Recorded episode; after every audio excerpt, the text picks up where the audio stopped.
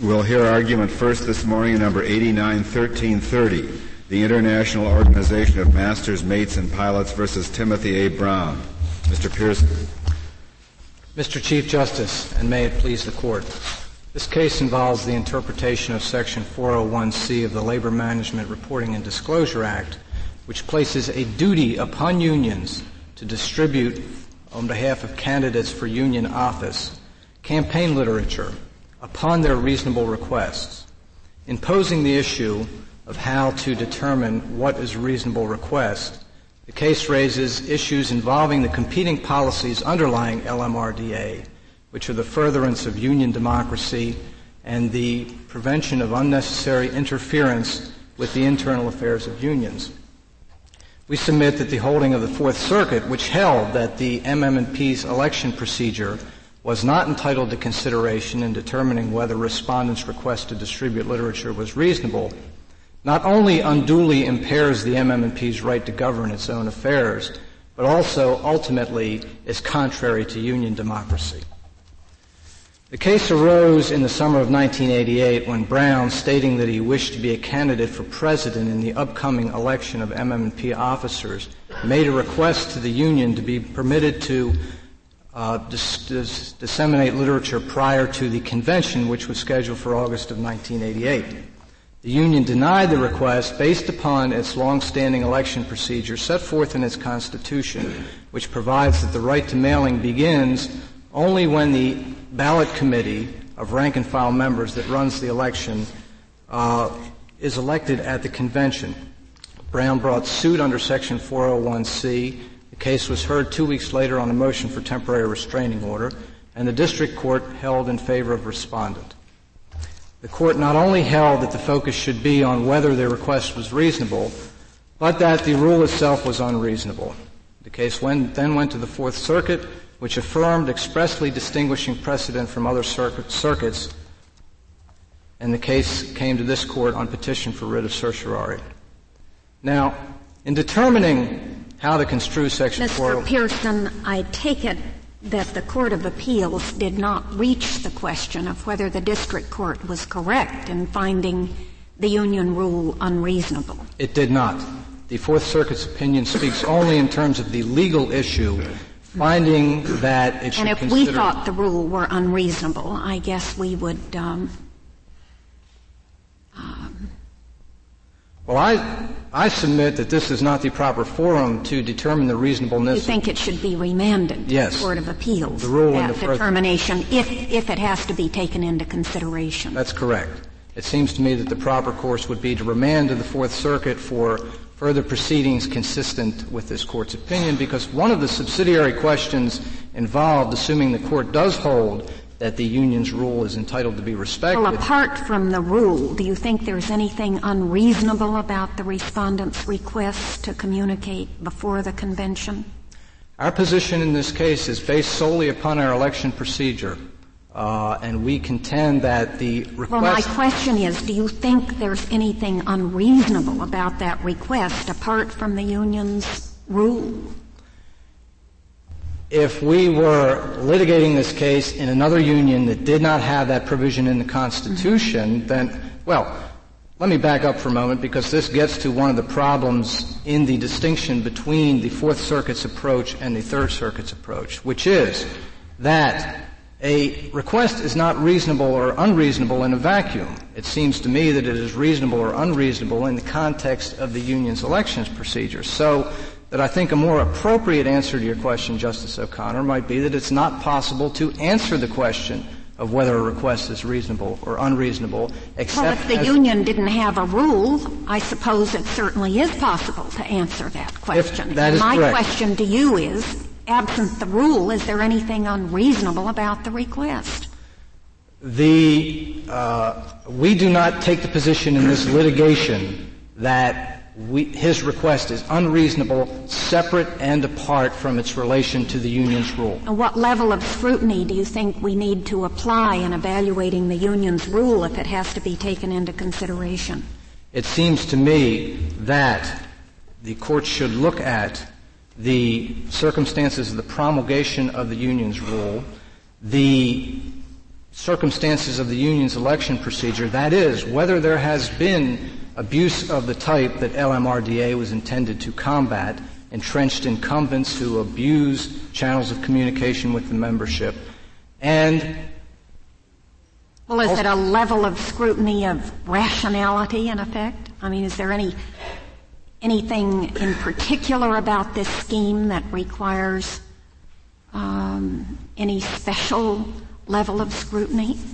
Well, I would say that rationality is one aspect of it, but I would also say that if there is a showing that the rule was adopted solely to uh, impair the rights of candidates to communicate with the membership. Now, I suppose that's an aspect of rationality because it goes to the question of what were the reasons for adoption of the rule and the circumstances of the adoption of the rule. But I would not see any reason for heightened scrutiny. It seems to me that uh, basic rationality test would be adequate.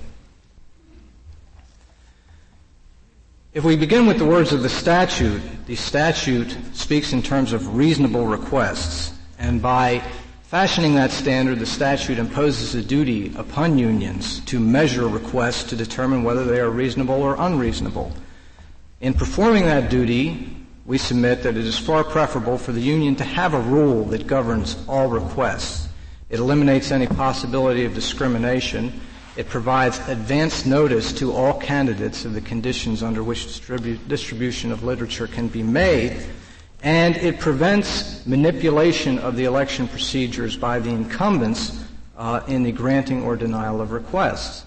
So that in terms of the statute itself, the statute does not preclude the adoption of a reasonable rule, and therefore we must look at the policy underlying the statute to resolve this question.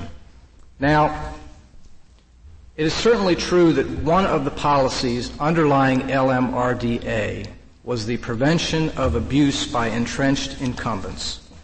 And Congress passed LMRDA in order to further union democracy in the face of evidence that was presented to the McClellan Committee of abuse by entrenched con- incumbents in a sample of unions that the committee examined.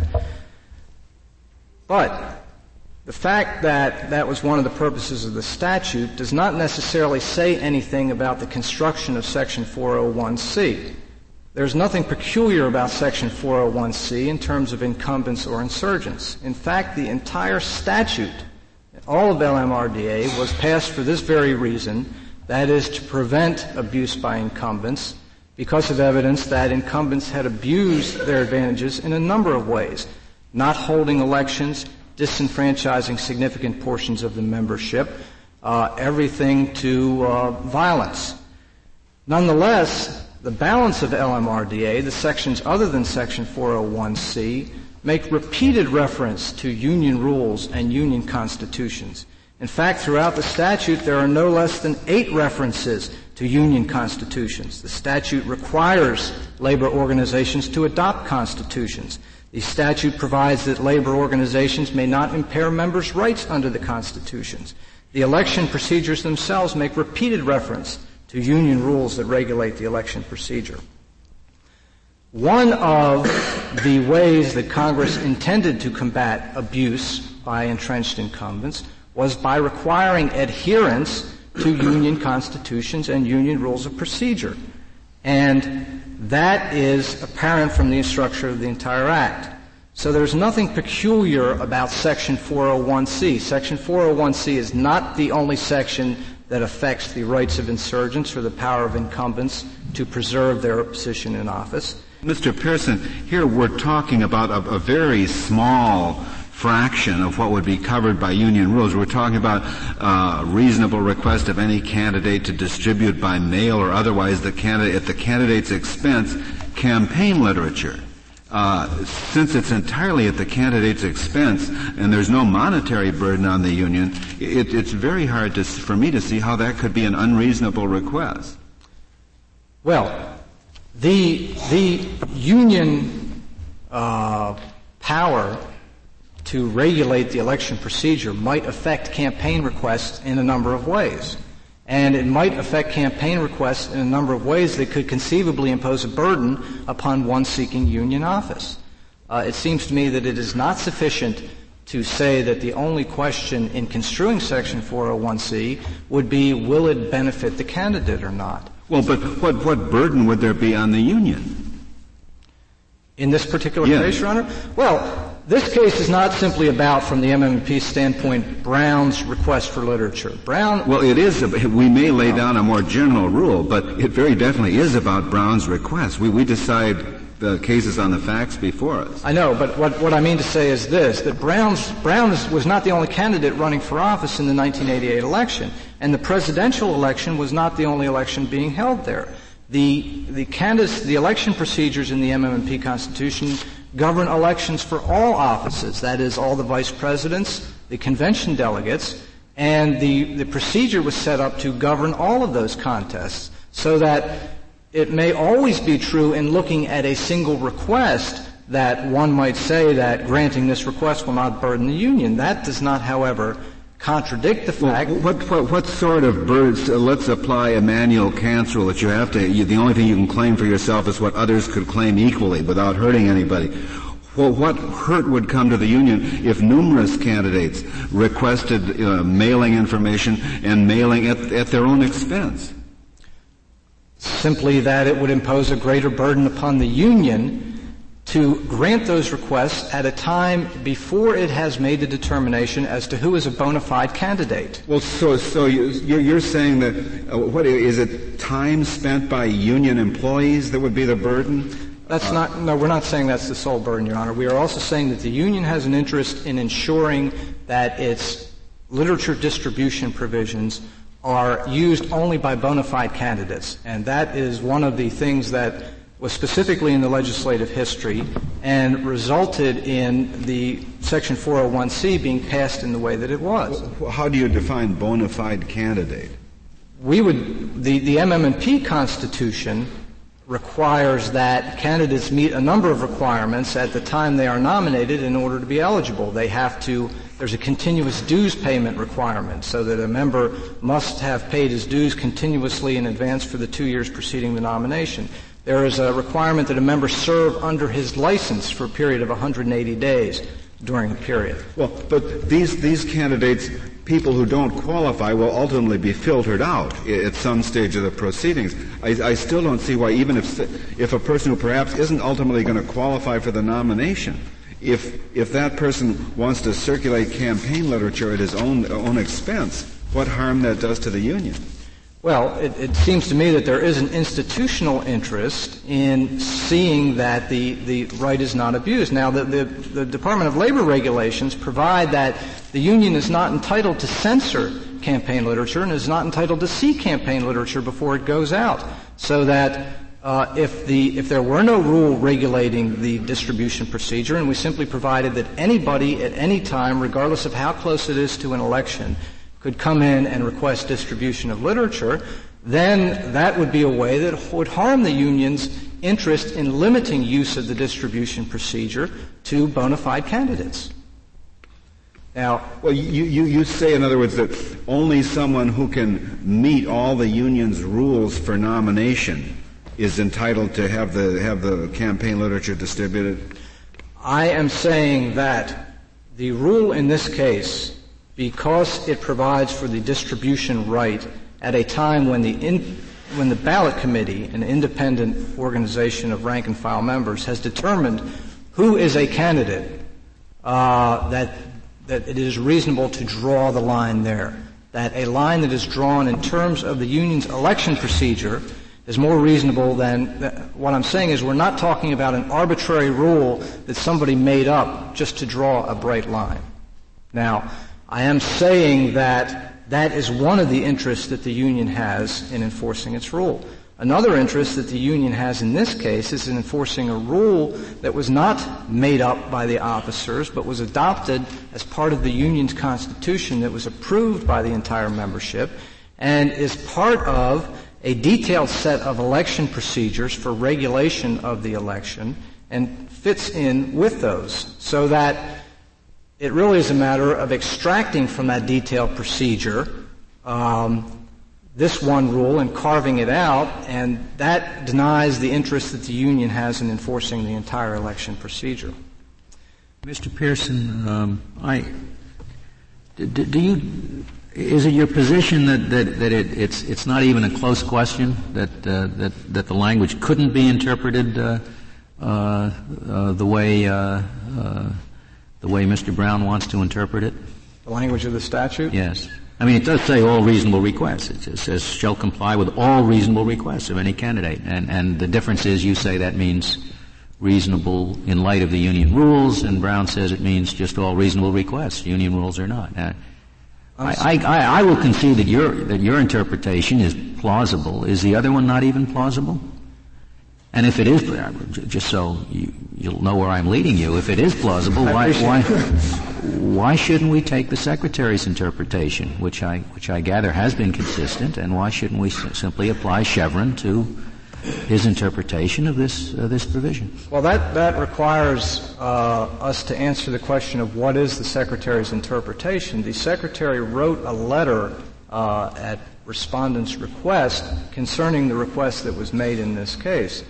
That uh, letter uh, was not necessarily compelled or required by anything that's in the Secretary's regulations. In fact, the Secretary's regulations simply say that a union may not adopt a rule forbidding all requests. Well, that seems apparent from the express language of the statute itself that, that the union must grant reasonable requests. That uh, the union should give advance notice to all candidates of the conditions under which distribution should be made, will be made, which we submit furthers the idea of having a rule in order to give advance notice, uh, and provides uh, certain things regarding bona fide candidates, which, which regulation is based upon the Yablonski case, uh, in which Yablonski needed uh, the support of people in order to be nominated. Uh, and the secretary, based upon that, phrased a regulation that said that a candidate may distribute literature before nomination. So that we submit that there is no uh, consistent interpretation that governs the precise issue in this case. The Secretary's filed a brief here that, uh, that supports Mr. Brown. Do you, deny that the Secretary has any business uh, uh, giving an interpretation of that provision of the statute? It comes within his, his administration, doesn't it? It does come within his administration, Your Honor. But I submit that uh, the, the, court may determine the policies underlying the statute, uh, and those policies have been determined and applied and identified by this court in a number of cases, beginning with Calhoun versus Harvey, continuing through the glass bottle blowers case, and all the way up through Sadlowski. Uh, and that the court has clearly identified the policies, and this is not the date at which that history should be rewritten. Uh, the competing policies of LMRDA are clear. Uh, Mr. Pearson, one of the points made on the other side was that Mr. Brown wanted other potential candidates to know in advance uh, that he was serious in running himself, uh, so that others, in effect, might stand by and, and uh, not declare themselves as long as they knew someone who espoused their position was, was going to run. Uh, do you take exception to that as a factual claim? That is certainly a possible interest of a candidate right. in requesting a right to distribute literature. So that the, I, am sorry. I do take exception to any factual findings in this case because of the nature in which the case was tried in the district court and the fact that the district court uh, would not permit us to put on evidence. But I don't take exception to that factual possibility. All right.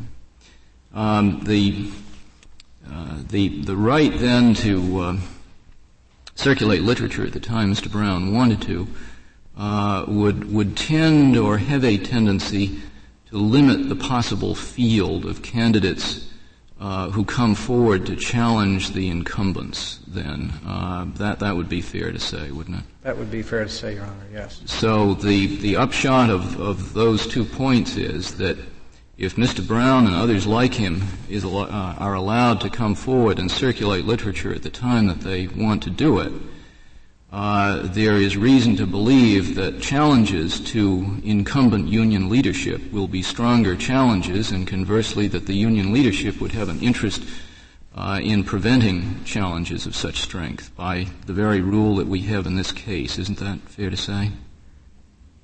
It, it is fair to say that the incumbent leadership would have an interest in denying such challenge. They want we, we a scattering of candidates rather than one or two strong candidates against them. But we, we dis- the, the, where I take exception to uh, your question, Justice Souter, is when you say by the very rule uh, that was applied in this case. Uh, we submit that what this case is about is the fact that this rule was not adopted by the incumbents, but is part of the Union Constitution. Uh, and that uh, the very reason that we want this rule enforced is to prevent manipulation by incumbents. But it's, it's still the case, isn't it, uh, that the that however adopted, uh, this rule tends to favor incumbents as against the rule or lack of rule, if you will, uh, that the petitioner would have any type of rule might favor incumbents or but this one, in fact, has a definite tendency to do that, doesn't it? I, I don't know that that's a finding uh, or, or, a conclusion that the court can reach upon the state of this record. Uh, um, it seems to me that there is there's really insufficient factual development to say that um, this rule was adopted for or has that effect.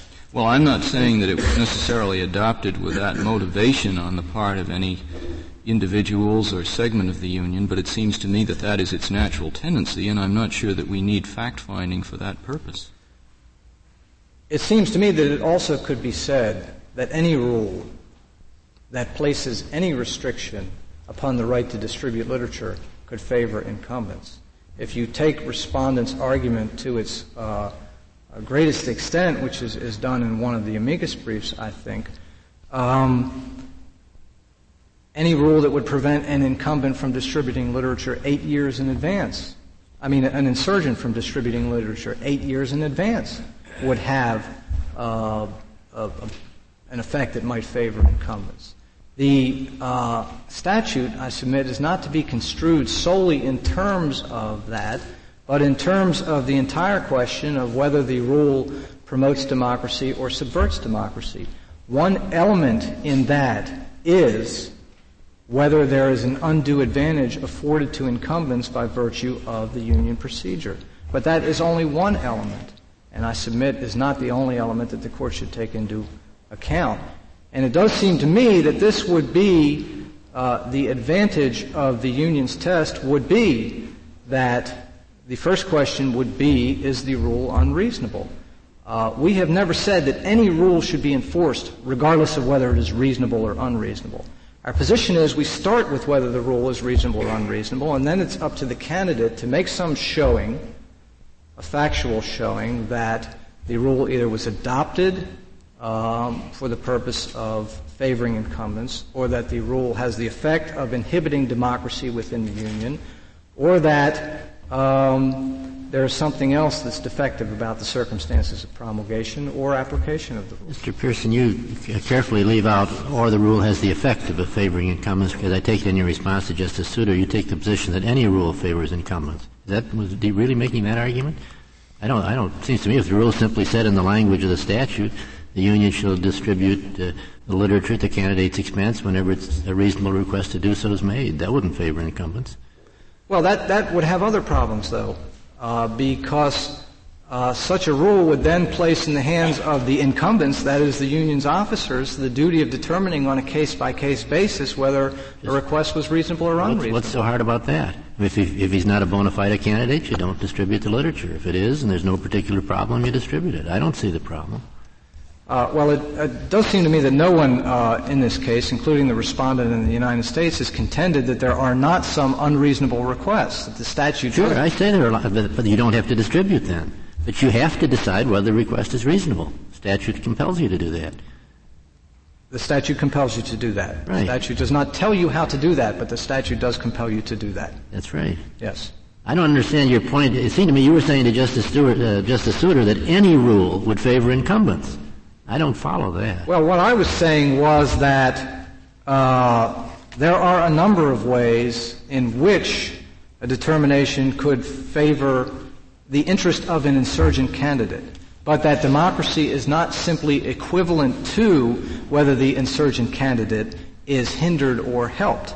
Uh, and that has been made the sole constructional factor in the statute by the approach that's been taken by the respondent in this case. That it's simply a question of uh, does this help the insurgent? And if so, that is the way the statute has to be construed. I, I don't understand arguing that. I thought if they say it's a perfectly neutral rule, that either incumbents or non-incumbents can make reasonable requests, and when a reasonable request is made, it shall be granted, regardless of whether it's an incumbent or, or an insurgent. I don't think it has to be pro-insurgent. Well, they're saying that any rule, that, that any in- interpretation of the statute that gives any sway to a union rule necessarily favors incumbents. They're saying that the focus cannot be on the union rule, and that if it is, it favors uh, incumbents. With the court's leave, I respectfully wish to reserve the remainder of my time for rebuttal. Very well, Mr. Pearson. Mr. Levy, we'll hear now from you. Mr. Chief Justice, and may it please the court.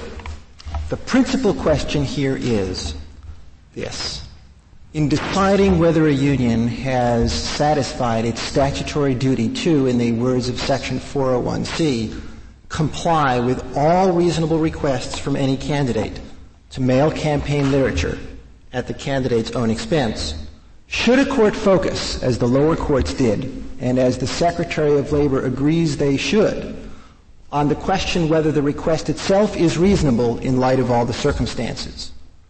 Or does the case stand or fall on a determination of whether the request satisfies a union rule and whether that union rule is reasonable in its general application. Mr. Levy, in your first uh, suggestion as to how the rule should be, inter- the statute should be, inter- you say that is the request reasonable in the light of all the circumstances? Would one of the circumstances be the existence of the union rule? I think there are circumstances in which the existence of a union rule is something that it would be useful for the court to consider. And indeed, although the district court focused squarely on the reasonableness of the union rule, even the Court of Appeals took note of the union rule and also noted that, that, it had an adverse effect on the ability of insurgents to run for office. I mean, supposing there's a request for liter- literature distribution as of July 1st, and the union rule says we're not going to distribute it until July 10th, and the election is a year away. That might affect the reasonableness of the request, might it not? I don't know that the existence of the rule would affect the reasonableness of the request. Uh, it may be that one would look to uh, the circumstance of how far away the election is in determining the reasonableness of the rule, the reasonableness of the request. Although I would say, I would argue that the fact that the election is a year away would not necessarily make the request unreasonable, regardless of the existence of a union rule. But I don't think, in square answer to your question, that the mere existence of a union rule on that question would provide much, if any, assistance to the court in deciding whether the rule was reasonable. On what, the other hand, what if the union rule says uh, uh, requests uh, to distribute? Uh, it's a big job. Requests shall be in writing to prevent any confusion, and uh, particular candidate comes up and orally uh, tells the president of the union, "I'd like to have this mailed out."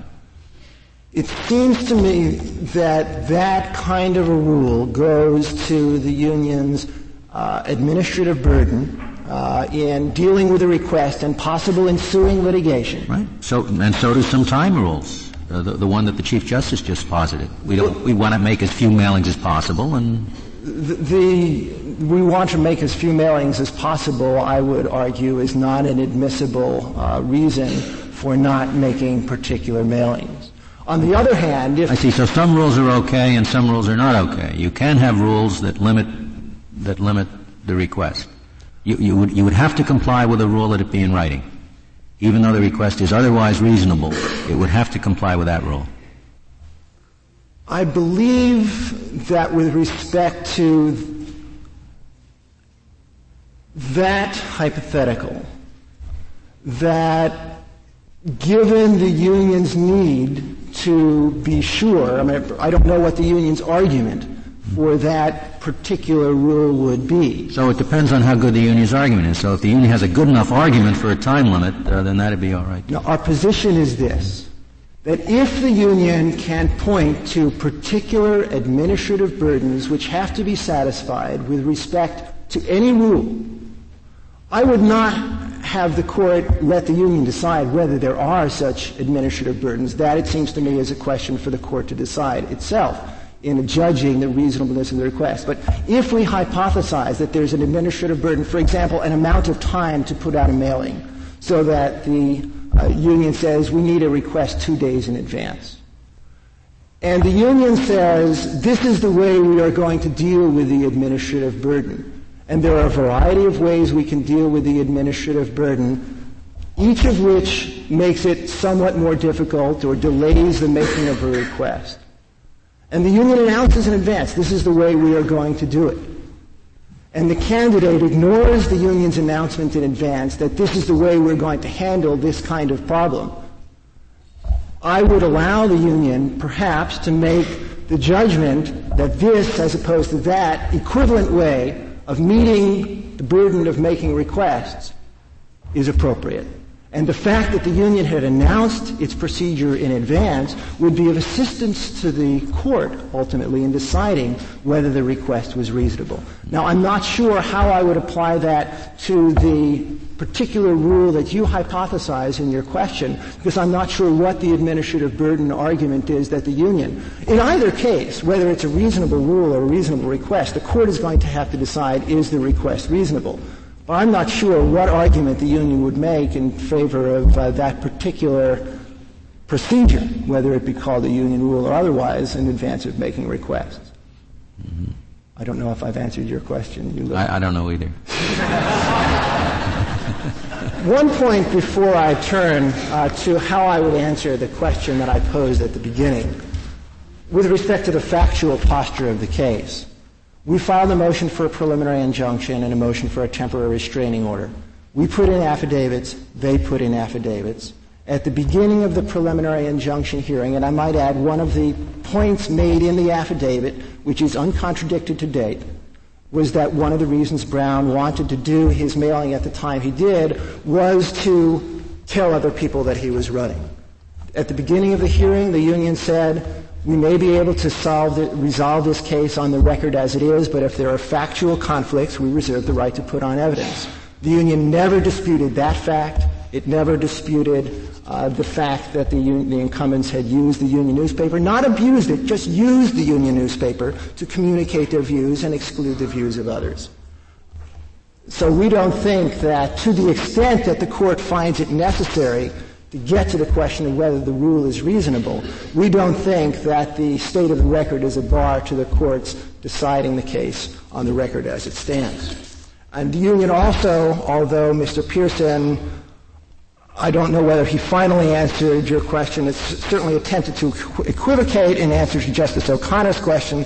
The union has never argued in this case that the request is unreasonable except insofar as it contradicts a a rule which it regards as reasonable. We think that the language of the statute decides this case.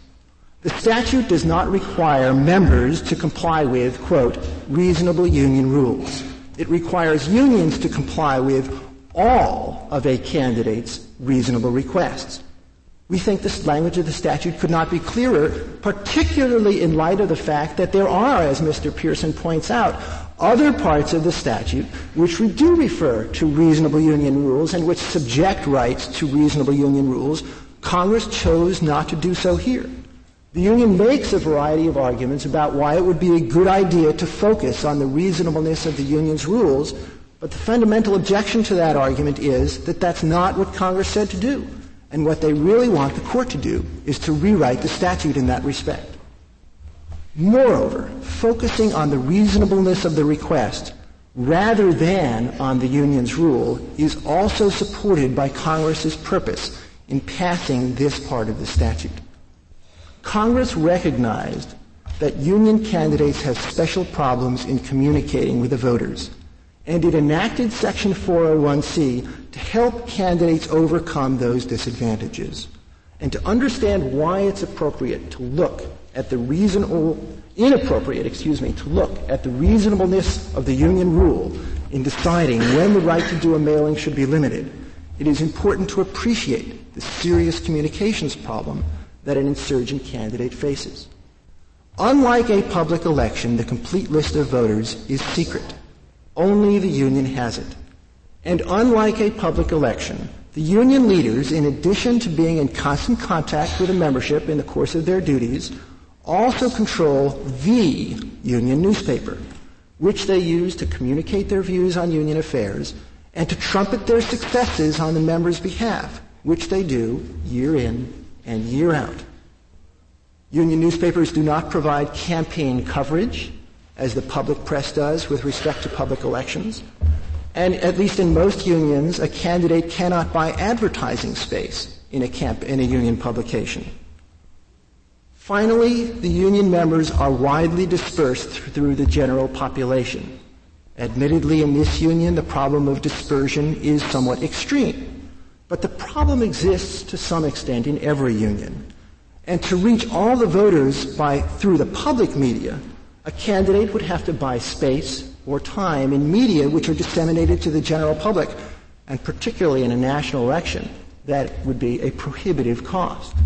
So all of that goes to show that this is an unreasonable union rule. No, it goes to show that, but it also isn't that your real complaint here, given the, especially given the nature of your union, which many of its members being as off at sea for months at a time, that uh, that this is an unreasonable rule. As we argued in opposing cert in this case, this case can be disposed of on the ground that it is a patently unreasonable rule, and maybe you should wait for a better case to decide this question of whether you look at the reasonableness of the rule or the reasonableness of the request. But the points I'm making also go to the question of how you should construe the statute. What we're arguing is that because Section 401C was a remedy for the problem that I've just described, it should be construed in a way which helps to even the playing field. Adoption of the union's approach, we submit, would make it far more difficult for union members to exercise the right to do campaign mailings and there are three reasons why that is so. First, the union concedes that its approach establishes a presumption that the union's rule is proper, and it is up to the candidate to establish that the union's rule is unreasonable. So under the union's approach, which they set forth in their reply brief at page 11, some requests which are otherwise reasonable could be denied because the union has a rule which is reasonable in its general application the fact that a particular candidate has particular needs could not be considered. And so the question is, whose interests should receive deference in the close cases, which we submit this is not? In the close cases, whose interests should receive deference? Close cases where deference makes a difference. Should it be the interests of the union leadership in denying the mailing, or should it be the interest of the candidate in having it done? And what we argue is that because it is so clear that this part of the statute was meant to favor challengers by providing them with a vital means for overcoming the advantages of incumbency, and because the market provides a strong incentive for candidates not to make unreasonable requests, they have to pay for the mailing, so they're less likely to make a request for mailing where they don't really need it.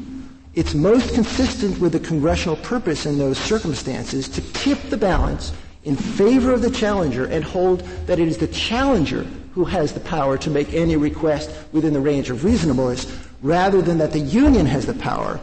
Mr. Levy, the secretary says um, that she is entitled to deference in interpreting the statute. And yet, one of her regulations says that in order to avoid charges of disparity of treatment among candidates, it is advised that a union inform all candidates in advance of the conditions under which distribution will be made and promptly advise them of any change in those conditions. Now, does that, in your view, enable unions to establish a range of conditions that have to be considered in evaluating the reasonableness of a request. Uh, some of them might include the things mentioned by the Chief Justice, for instance, two days' notice so we can assemble the list, or, as Justice Scalia suggested, in writing. And uh, maybe another could be uh, an payment in cash in advance of the mailing of the mm-hmm. cost that we determine it will entail. Now, are those things subject to union rule, if you will, and um, must those things be considered in evaluating the reasonableness of the candidate's request? Let me answer that question in two ways. First, with respect to how I understand the Secretary's rule, and second, a more general response. I understand the Secretary's regulation to say that unions, to the extent that they have established procedures, should provide notice of those procedures. But the Secretary does not anticipate fixed, unchanging rules because the very same regulation says, and if you change the procedures, be sure you send out notice. So it doesn't, the Secretary obviously doesn't anticipate a fixed, unchanging rule, well, but rather procedures which change your rule, let us know. The, the, the, the second, the second point uh, is that with respect to the kinds of procedures or rules, if you were, that you are describing, those kinds of rules, because they deal with administrative burdens which have to be handled some way in connection with any request, given the statutory, for example, requirement of payment for the mailing, my arguments about adopting a non-deference to the union rule approach because it would disserve the purpose of the statute would not apply to those kinds of rules. But with respect to the rule which says you simply can't, no matter how much notice you give us, do a mailing at a certain amount of time before, more than, say, 10 days before the ballots go out, or the few days which are allowed by the current union rule, with respect to that kind of rule, the argument that I make fully applies. I don't know if I've. The, the, second problem with the union's approach is that every time a union member wanted to challenge the denial of a mailing request, he would have to show that the union system with respect to mailing requests as a whole was unreasonable. Or he would have to show that the rule had been misapplied, subject, at least according to the union, to the rule that you defer to the incumbent's interpretation of their own constitution.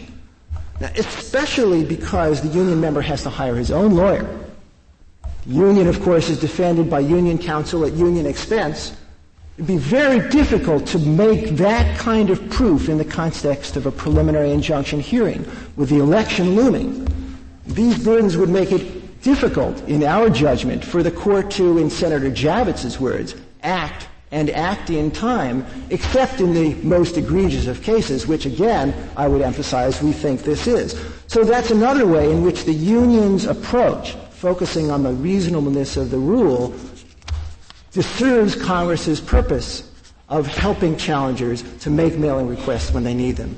You'd rather have the, the challenger uh, fight each request case by case instead of being able to proceed under a rule which, if he complies with, he knows that his uh, his request will be deemed to be reasonable. There is going to be a rule in either case. Whether Why is there going to be a rule? Whether it is. If I were if I were union management uh, with the bad motivations that you posit, uh, I simply wouldn't have a rule and say, okay, you want to do it this way, uh, we'll judge case by case whether it's reasonable. Go hire a lawyer each time. There is going to be a rule in either case because the rule is going to be set by the union leadership, or the rule is going to be set by common law adjudication of all these cases, or the rule is going to be set, the rule of what is reasonable is going to be set perhaps by the Secretary's regulations.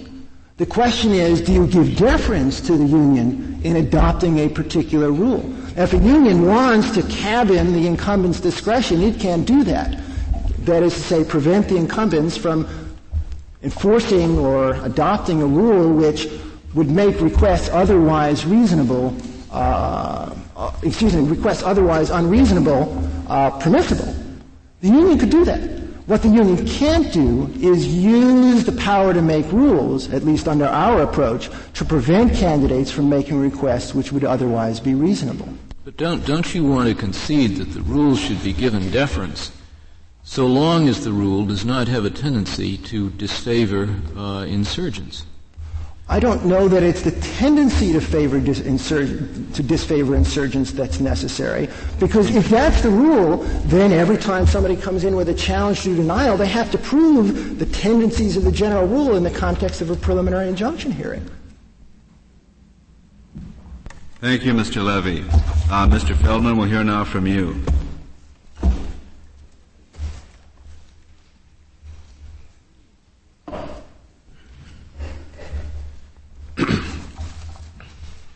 Thank you, Mr. Chief Justice, and may it please the Court.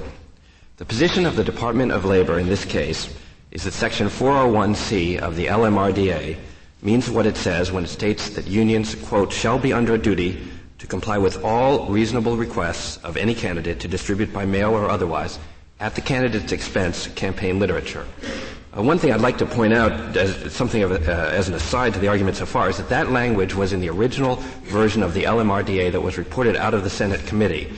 It was later embodied by Senator Javits uh, with other language that he uh, added that became the current Section 401C. But the particular language that's at issue in this case was from the original uh, bill that was reported out of committee. Mr. Feldman, I hope in the course of your remarks you will tell us exactly what it is we need to defer to the Secretary on and whether there is room in this scheme for union regulations of such things as all requests will be made in writing, they'll be made two days in advance of the date for mailing, and it will include you, you will have to pay us in cash or postal money order or something of that sort in advance. Okay, let me take the first question first. Um, the Secretary's view that the focus of the statute, as the statutory language indicates, is on the reasonableness of the request is a consistent view that, as the materials that we've lodged with the court show, dates back as long as 1960. Now, it's true that at that time, the particular issue of whether a reasonable rule can trump an otherwise reasonable request had not yet arisen. But when that particular application of the general principle arose, um, starting in the mid 80s, the Secretary took the position, for instance, in the Third Circuit uh, Donovan against Carpenter's case, that the issue, the ultimate issue, the one and only test that Section 401C imposes is whether the rule is whether the request is reasonable, and then it indeed formed the basis of letters uh, that the Secretary wrote in this case and the briefs that we filed in this court. Now that position, the, the, really the only substantial argument that that's not a clear position is that there is another regulation, uh, uh, 29 CFR 452.67, that says, uh, quote, it, it is advised that a union inform all candidates in advance of the conditions under which distribution will be made. First of all, that doesn't speak specifically of rules. And secondly, the purpose of having unions give such advice to candidates, it can serve a number of different functions under the statute. For one thing, and I think that's extremely important, it can provide a safe harbor to everybody involved to know under what circumstances a candidate can get. Well, the fact is it's desirable for everyone to know. Requests have to be made in writing or not. They have to be accompanied by payment or not. Uh, they have to give at least X number of days or hours notice or not. That's important, isn't it? Yeah, well. Now, does the secretary leave room for a union to establish those administrative requirements by rule? I think the answer is yes. In other words. And if so, and uh, a court is faced with, or a union, with deciding whether a request for campaign mailing is reasonable, should it take into consideration the existence of that kind of rule? I think the existence of the rule can be helpful in a number of different ways. First of all, insofar as there are genuine administrative constraints that a union is operating under, and if the union, if the union rule points attention to that, to those constraints, then indeed a court will certainly take uh, notice of those constraints and will take the rule into account in uh, ju- judging whether a particular uh, request is reasonable. And the secretary thinks that's appropriate. Yes. And is not asking us to to not interpret it. Well, is not telling us that those kinds of rules may not be considered. No, in fact, we're, we're not saying, we're saying all rules can be considered. The question is, what exact weight and how are they, do they fit into the calculus?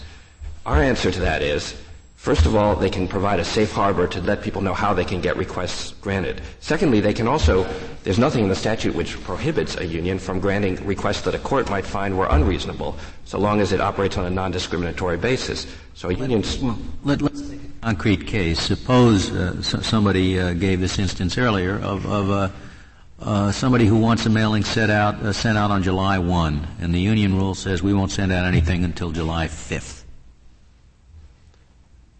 Well, I think now I, you know, I'd say, gee, that's that's pretty unreasonable. Uh, you know, the union says we'll send it the fifth. You you you want us to go through this whole this whole separate mailing just for four days worth? Don't be unreasonable. Let us send it out on the 5th. Isn't that? Can you use the rule that way? I think, well, in each case, the question is whether the request was reasonable. If the election were being held on July Well, the request 6th, is thoroughly reasonable if the rule doesn't exist, but given the rule, it seems unreasonable. The que- I, I think that first the question is whether the if the election were held on July 6th, such a rule. No, no, no. The, the election's in the fall. It's in October. If you're talking about the election, The election's in October. He wants it mailed on the 1st. well, if there's a genuine administrative constraint that the union's operating under, No administrative Well, you- constraint. I don't think you're answering these questions, Mr. Feldman, either from Justice O'Connor or from Justice Scalia. You've been asked twice, is the union rule a factor that may be taken into consideration in des- deciding whether the request is reasonable? Now that can be answered yes or no. the answer is yes. L- let me let me try to explain it this way. Insofar as the, the question is whether the u- the question in each case is whether the request is reasonable. Now, if the union rule, for instance, serves the purpose of publicizing an administrative constraint that the union might be operating under, and if there's some reason why the union, uh, well, is the question whether I, I'm not sure I understand the question. Is no constraint. It just has to. The union doesn't want to have to come in and prove a constraint. It just says we. It's easier for us. We can live with the. We, we, we could do the, the July one. Yes, of course, but it's easy for us to know that we get geared up for July fourth. And this fellow is just, you know, for whatever reason, his horoscope or anything else, he says July one is when the mailing has to go out. well, And, and you, if I understand what you've been saying to both me and Justice O'Connor, the rule in and of itself cannot be taken into account. It's only the constraints that justify the rule that can be taken into account. Isn't that what you've been saying? That is right. Why don't you say it clearly? Okay, but with one exception, that the union occasionally, that there may be rules that by publicizing a certain constraint may make the difference between the judgment of whether a request is reasonable or not. For instance, uh, we give the example in our brief of where a union maintains its membership lists on, uh, on cards and needs to take those cards out to send out the election ballots during a certain period of time. Now, in the absence of a rule, it may be perfectly reasonable where no one knows what that time period is for a candidate to request that a mailing be done during that time, especially if it's close to the election. Where the union has a rule, publicizes that fact, in that case, the candidate reasonably wouldn't rely on getting his uh, mailing done during that period, and the request may be unreasonable. So the union can serve, the rule can serve the function of publicizing a condition that exists and therefore affect the reasonableness of a request. But in each case, the ultimate question is whether the, re- the request is reasonable, and in each case, uh, there is no case, well, and there's no case in which a request which is reasonable is made unreasonable just by the fact that a union has adopted a rule. Uh, it's a, the fact that it's publicized may make a difference.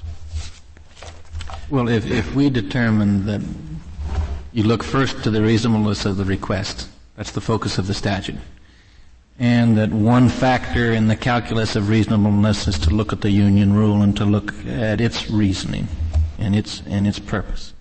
If that's what we hold, do we have to remand in this case? I'm, I'm not sure if, if you agree with, with us that the Well, the, as, as I understand the Court of Appeals, it said we look just to the reasonableness of the request. We don't look to the reasonableness of the rule, even as one of the determinants in evaluating the statutory sufficiency of the request. Now, if we disagree with that and say that the rule is one of the factors you look at in this calculus of reasonableness, then don't we have to remand? I don't think you have to remand, and I, I guess I also don't read the Court of Appeals opinion to quite have said that. I think the Court of Appeals said the ultimate question is the reasonableness of the request, and there's no doubt that in this case that request was reasonable, no matter what factors would have been shown about the rule and its application in other cases. And therefore, uh, there's nothing left to decide on remand. Um, and I think that's perfectly consistent with what the district court did. In fact, um, the district court, I thought, summarized the, the issue up clearly. It said, although a union certainly may, indeed should, adopt a rule known to all candidates in advance, uh, setting forth the terms and conditions under which mailings will be made, in evaluating the validity of the rule, a union must inquire not simply whether the rule may be said to be reasonable, but whether its application results in the rejection of a reasonable request. Thank you, Mr. Feldman. Uh, Mr. Pearson, do you have rebuttal? Yes, Mr. Chief Justice. The argument in the district court in this case, uh, it is clear from a review of the transcript, proceeded solely upon the legal question of how to determine whether a request was reasonable, that is, by reference to the rule or otherwise. And in fact, The first thing that the union tried to show at the time of the hearing was that respondent had made other communications with the membership and had other channels of communication, and then the case immediately went off on a discussion of how to construe the statute. We therefore submit that if this court should agree with our position, a remand uh, is necessary and that this court cannot determine the reasonableness of this rule upon the face of this record. With respect to the test uh, in terms of the statute itself, it seems to me that two things are apparent. Uh, number one, that, and I did not mean to equivocate in answer to a question, but the argument that there is a, an intersection between reasonable rules and reasonable requests, and that applying the union's approach will result in the denial of reasonable requests because of the rule, really is not the way that the uh, the section uh, intends. What I mean is this, that it is impossible to determine whether a request is reasonable or unreasonable without looking at the context of the union's election procedure. And therefore, it is meaningless to talk about whether a rule is reasonable in the abstract. And that what the district judge did in this case was meaningless because he said, I find per se that this request is reasonable. Second, it also seems apparent that any rule that can be posited could work a disadvantage to an insurgent candidate, regardless of whether it's a rule that deals with the timing of requests, regardless of whether it's a rule such as in the Provision House case from the Ninth Circuit that says that requests have to be in by a certain date in order to mail literature. Any rule, no matter what the reasons for that rule, may have some impact upon a candidate's ability to conduct a campaign. That, however, is not the only factor in determining whether the statute is complied with or not. And the test we propose that looks at the rule first but permits the candidate to show that it is unreasonable based upon a variety of factors effectuates not only the union's reasonable interest in governing its own elections, but also the candidate's interest in that he permits, it permits him to show that somehow there has been abuse or somehow the rule does unfairly impede democracy. Thank, you, Mr. Pearson. The case is submitted.